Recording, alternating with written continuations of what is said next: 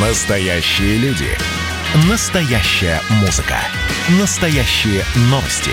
Радио «Комсомольская правда». Радио про настоящее. 97,2 FM. эм. Как дела, Россия? Ватсап-страна!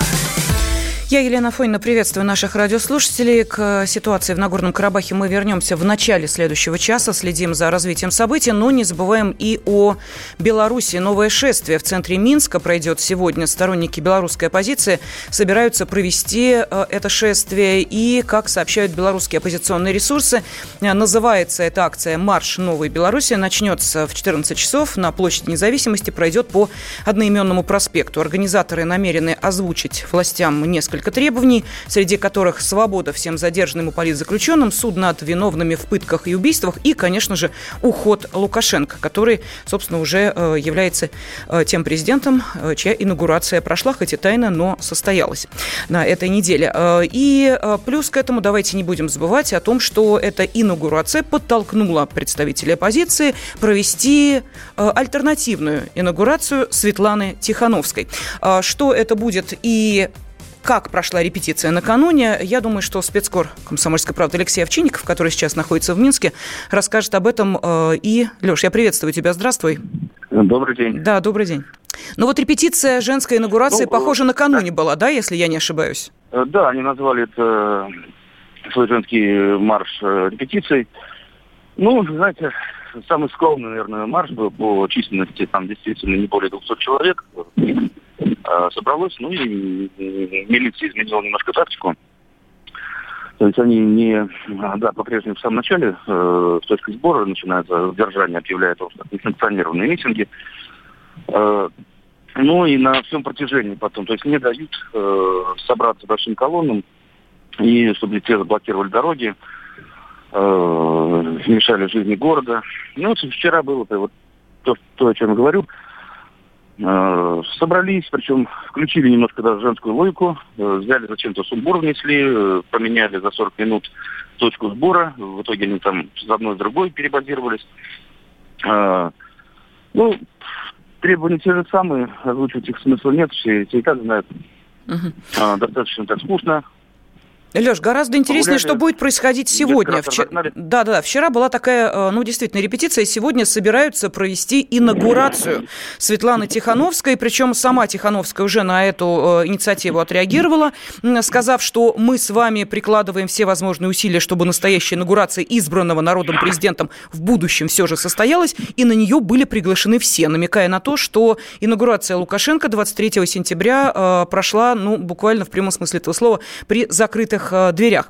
Так вот, э, есть ли какая-то информация, как сегодня в Минске собираются провести инаугурацию Светланы Тихановской. Инаугурироваться портрет будет, что ли, Тихановской? Или, я не знаю, там как это будет? Ну, я так понимаю, все в формате большого, традиционного большого воскресного марша будет проходить. Ну, какой-то креатив наверняка внесут. Они последний не озвучивают. Э-э- тоже канал Нефта, там может появиться что-то. А, вот буквально а, накануне этого в 2 часа на 2 часа намечен какие-то инструкции, там либо короны будут носить, например, а, после инаугурации а, Лукашенко а, в среду а, там девочки э, и мальчики забрались э, в один подсуд известный, э, и такие бумажные короны нацепили себе. Ну вот, может быть, что-то такое. Вчера, например, было пара ну, типа икон уже такой э, Тихановской, э, самодельные какие-то плакатики, Тихановская в лучах таких солнца, такой вот, и света в конце туннеля. Ну, вполне возможно, что такое появится. Угу. Ну, свет в конце туннеля мы знаем, когда бывает. Не хотелось бы, конечно, чтобы страна именно в этом направлении Не двигалась. Угу. Потому что, ну, да ладно, это, впрочем, досужие размышления. Спасибо. Специальный корреспондент радиостанции «Комсомольская правда» Алексей Овчинников был с нами на связи. Ну и газета, конечно, «Комсомольская правда» в первую очередь. И э, сейчас политолог, директор Института политических исследований Сергей Марков с нами. Сергей Александрович, здравствуйте.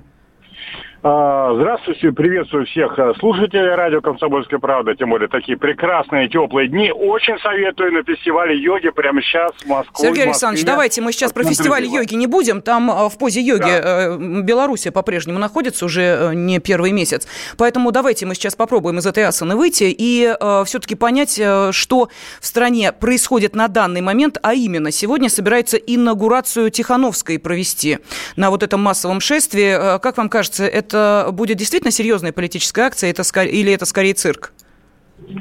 Ну, это просто скорее такая, знаете, одна, фор, одна из форм будет а, а, митинговой активности. Это такое, ну, театрализованное сугубо действие, не имеющее никакого особенного а, серьезного политического значения, юридического значения никакого не будет, э, не будет иметь. А, там а, суть конфликта для понимания, да, а, что вот эти вот а, пропольские акции, которые организуются прежде всего властями Польши, они поддерживаются на сегодня примерно по оценкам примерно 15% населения. А, а, примерно 35% населения стоит а, за максимальную интеграцию с Россией. И примерно 50% а, стоит за то, чтобы сохранить нынешнюю а, белорусскую такую ситуацию союзное государство с Россией, а, но при этом полностью независимое Белоруссия. Вот такое, такая расстановка сил. Но при этом ошибка Александра Лукашенко в том, что политически не организованы те 50%, которые в основном за него, и совершенно политически подавлены те 35%, которые пророссийские, специально целенаправленно давили. А вот про польским, про европейским, про западным силам был дан зеленый свет для того, чтобы они были политически организованы. Была договоренность тайная между Александром Лукашенко и этими прозападными силами о том, что они вот э, используются для а, его а, какое-то такое противостояния, борьбы, сложных переговоров с Москвой. Угу. А, но они его предали в решающий момент, да, и садили, что называется, огроменную дубинку в спину, а, и а, теперь вот а, а, ведут все к его свержению, организовано это Польшей. А, сейчас а, а, там а, идет на спад, поскольку Александру Лукашенко удалось главное.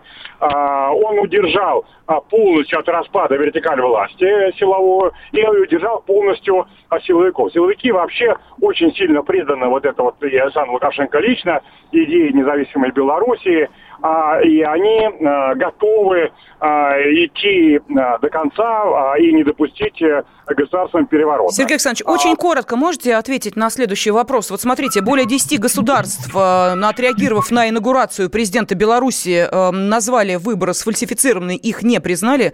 Макрон вообще предложил Лукашенко добровольно покинуть пост президента. То есть будет ли иметь для Беларуси последствия вот все эти заявления иностранных государств? А, вы знаете, да, я буду, э, э, какие-то, конечно, последствия будут иметь, не очень, но не очень большие. Я думаю, будет блокада а, в отношении этих а, а, Белоруссии.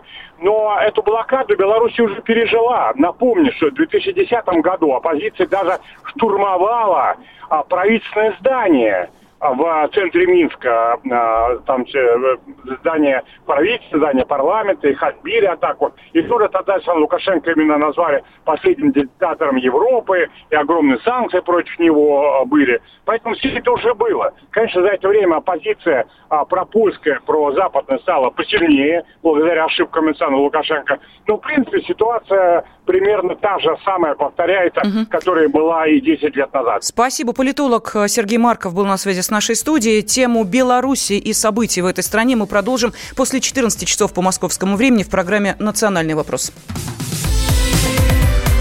Как дела, Россия? Ватсап-страна! страна